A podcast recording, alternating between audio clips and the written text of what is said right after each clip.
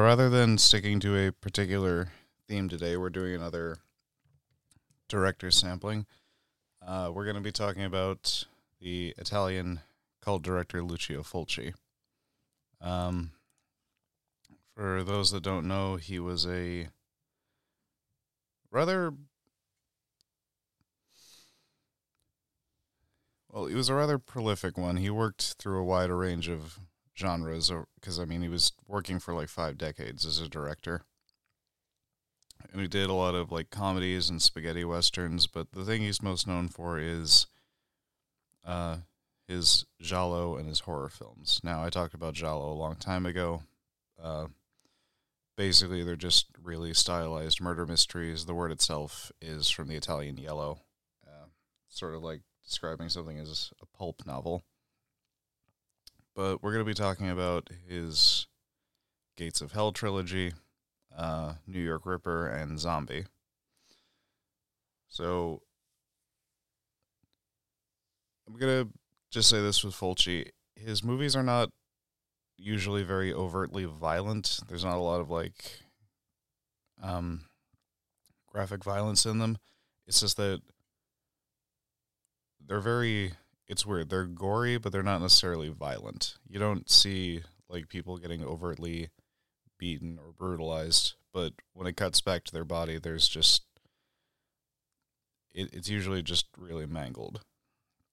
Uh, I talked about Herschell Gordon Lewis having the title The Godfather of Gore. Fulci is the other person that usually gets that nickname. Um,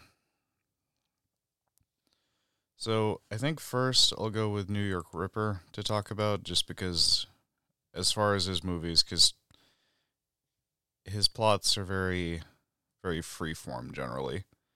And what I mean by that is that there's kind of this bizarre dreamlike atmosphere that they all have, even if the story itself makes sense. Uh, which, admittedly, for Gates of Hell, it doesn't. But New York Ripper is the most conventional. It's basically just a giallo that has some horror aspects to it. So we follow this sort of like burned out New York police detective he joins forces with a psychiatrist and a um, and a local a young local woman in an attempt to hunt down a local serial killer who often harasses his victims first by making these threatening phone calls, but kind of disguises his voice to sound like well kind of sounds like Donald Duck is the way that a lot of them describe him. Uh, initially, the killer's gimmick was supposed to be that he had progeria, and his changing appearance made police difficult to catch him. Uh, you know, progeria is that disease that makes you look like really, really old, even though you're young. But the original plot line would be made into a far more restrained movie called Phantom of Death by Ruggero Deodato a lot later. Uh, for unknown it's not really clear why Fulci was given the new updated script. Um, I think it might have just been the fact that he had uh, some more recent success with Seven Notes in Black, which was released in the U.S. as The Psychic, um, and Don't Torture a Duckling, both of which are actually really good giallo movies. I would definitely recommend both of those. Um, yeah, it's a little more. This is hardly the most violent film that Fulci's done. It's definitely kind of sleazy, um, especially the way some of the like women that he attacks are kind of like menaced beforehand. Um, but yeah, if you can stomach that, you wouldn't mind watching a sort of good old fashioned like, you know, not really noirish, but sort of stylized and kind of mean spirited murder mystery, I definitely recommend New York Ripper. Um, sorry to anyone who lives in the UK because I think you'll have to like import a Blu-ray because I think the British releases are still are still to this day censored for it. But moving on to one of the ones that is one of his more famous ones and kind of showcase that more expressive storytelling that I mentioned. Uh, Zombie. Okay, now this is just a little bit of background, but to give you some idea, Italian like copyright law doesn't prevent you from it doesn't prevent you from uh, marketing a movie as the sequel to another movie, even if it has no relation. So this one's called Zombie. In Italy, it's actually called Zombie 2. Zombie 1, uh, as far as the Italians are concerned, is what we call Dawn of the Dead, the original 1978 version. Um, so yeah, it, it's a really weird. But this one is just known in the U.S. as Zombie. So I like to basically just say it's a Romero fan sequel, and it stars uh, Ian McCulloch, who is a Scottish actor who, uh, for a lot of people, primarily known for the uh, BBC, the old BBC 70s post apocalypse series called The Survivors. Um, he's had supporting roles in films with like Richard Burton and Alec Guinness and Richard Harris, Clint Eastwood. But he's also but he's mostly known for like European genre cinema, if you want to put it that way. You know, sort of like relatively low budget exploitation films. He's joined by uh, Tisa Farrow, the sister of Mia Farrow, and Al Cliver, who is a now retired Italian actor whose real name is Pierluigi Conti. And again, mostly known for horror and exploitation films with mostly Fulci and Jess Franco. Um, basically, the way it works, it basically the way the plot goes is there's this derelict ship that drifts into the Hudson River, and a local reporter joins up with the daughter of the boat's owner, who is this doctor who's off studying tropical diseases. And after reviewing some of the evidence, they come to well, they find this like really ominous letter addressed to the daughter.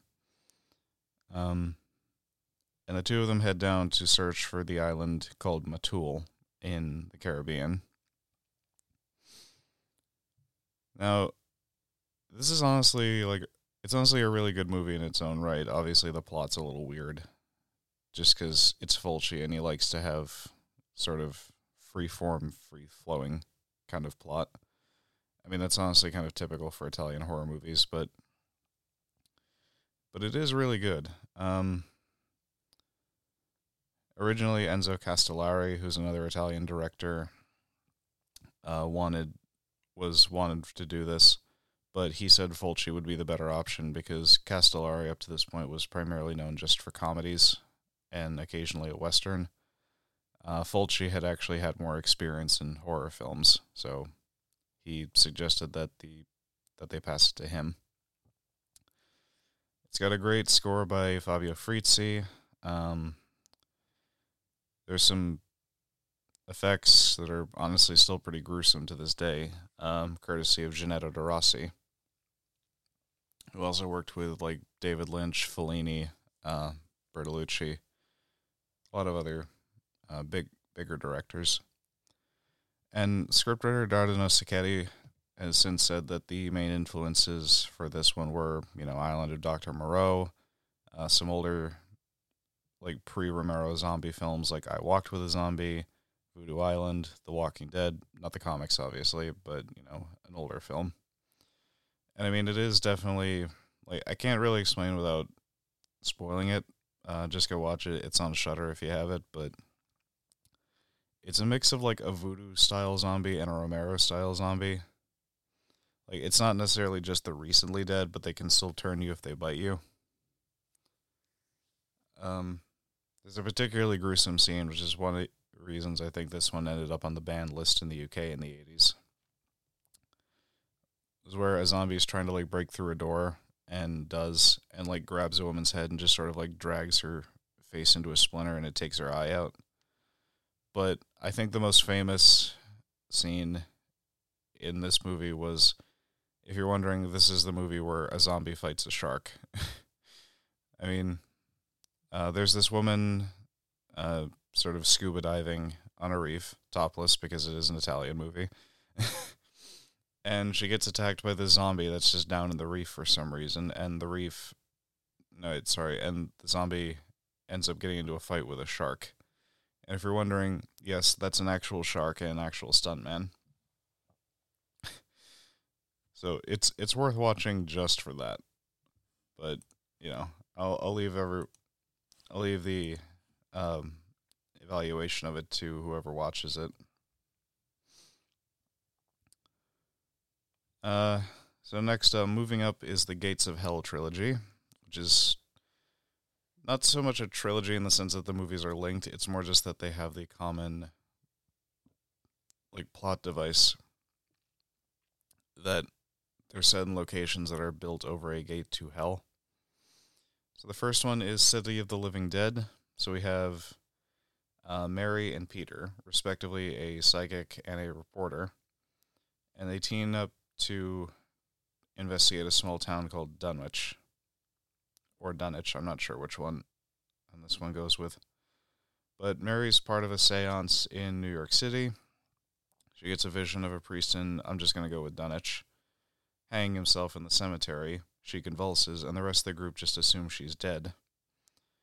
And Peter investigates her death, and the two of them meet up, and Peter realizes that she's actually still alive right as she's about to be buried. So the medium that she was working with or a guest of, uh, warns her that according to an ancient text called the Book of Enoch, the death of this priest has weakened the seal on one of these seven gates to hell, and they have until All Saints Day to prevent it. Um, uh, Fulci, I think, described it as sort of an Artaud film, which is essentially just.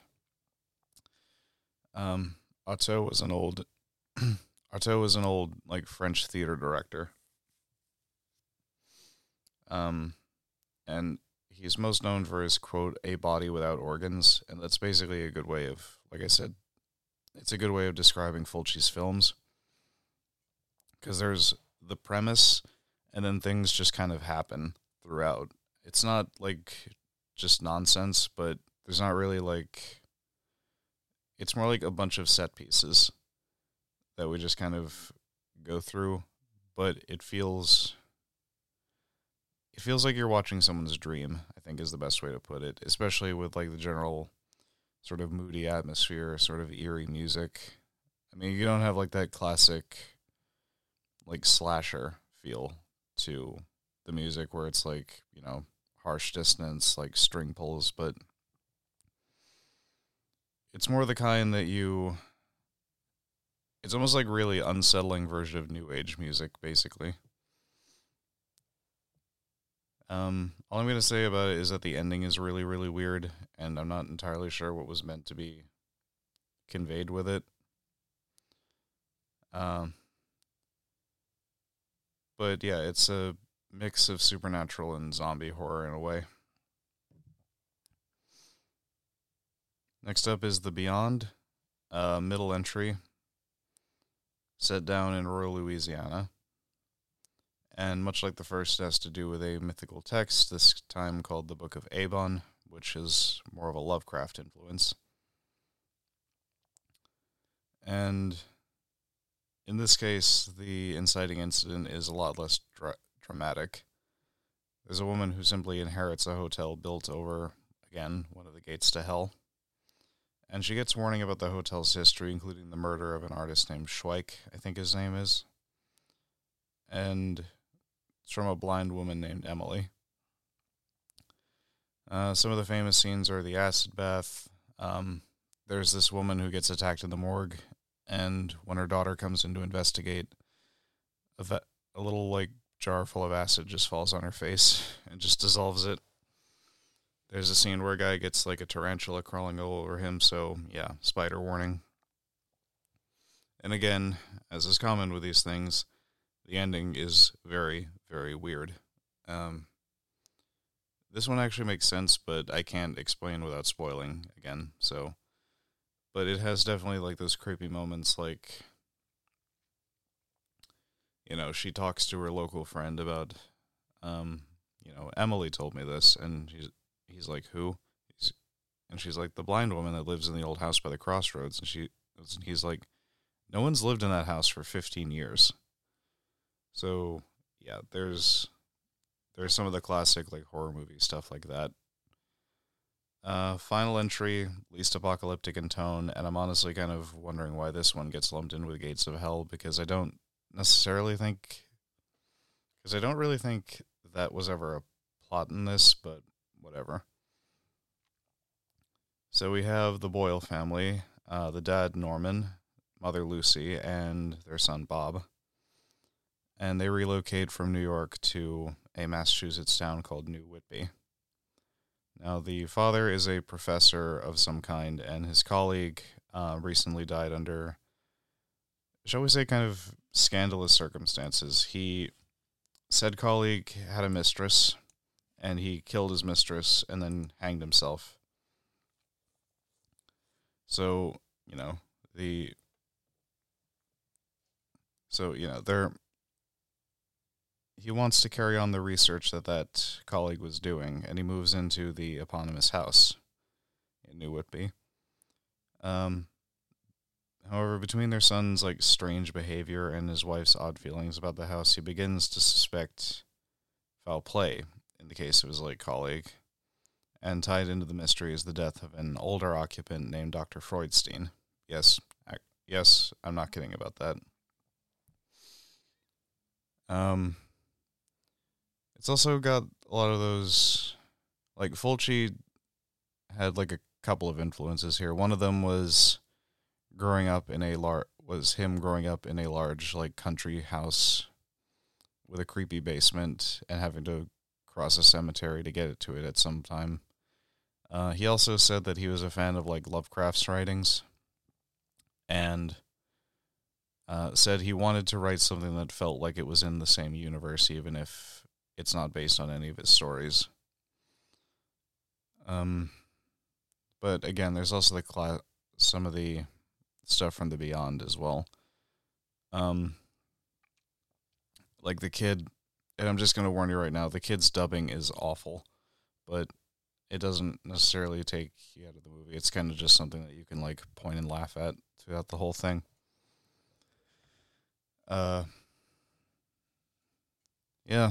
Again, like like I said, there's not a lot of like big things in any of these movies to talk about. It's more just like the atmosphere. Although this one, it's the least apocalyptic, but it's got a lot of those good classic horror movie moments.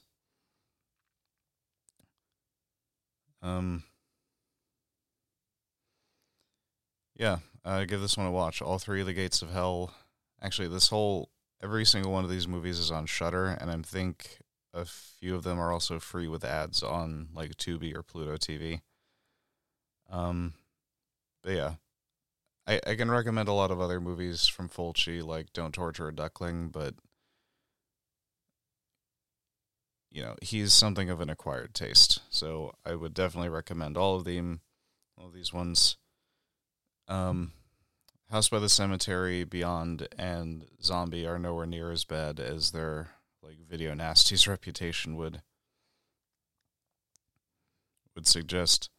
I think for two, I think for the first two, it's more just the fact that they're so plot wise, narrative wise, they're so outside the structure of what most people would consider like an actual movie. So I think that might have also just put people off, and it just gave them the reputation for oh they're just mindless gore and violence. They're not really. They're definitely weird. They're definitely unconventional in story, but you know, if you can if you can manage to not be bothered by that because I mean, I've seen some movies where it's like 5 minutes in I'm like, did someone slip hallucinogens into my coffee? but but it but all of Fulci's filmography to some degree is at least worth a watch, I would say. Um, you know, obviously I want everyone to make their own opinion, but he's one of my like favorite uh, old horror directors. Uh, sadly, he's no longer with us. He died back in '96, but you know his filmography lives on. It's got cult status for a reason. So go give all of these movies a watch, and you know let tell others what you think about them. And if you follow on like Twitter or Instagram, just let me know what you think about them. All right. I'm to call it here. And tomorrow we're to start our little two parter on Halloween. And we're going to wrap up the month. And unfortunately, we, I will be going on hiatus soon after that. So for now, I'm wrapping up the show. But if you've been sticking around for, for very long, thanks for listening. I'm signing off. Good night.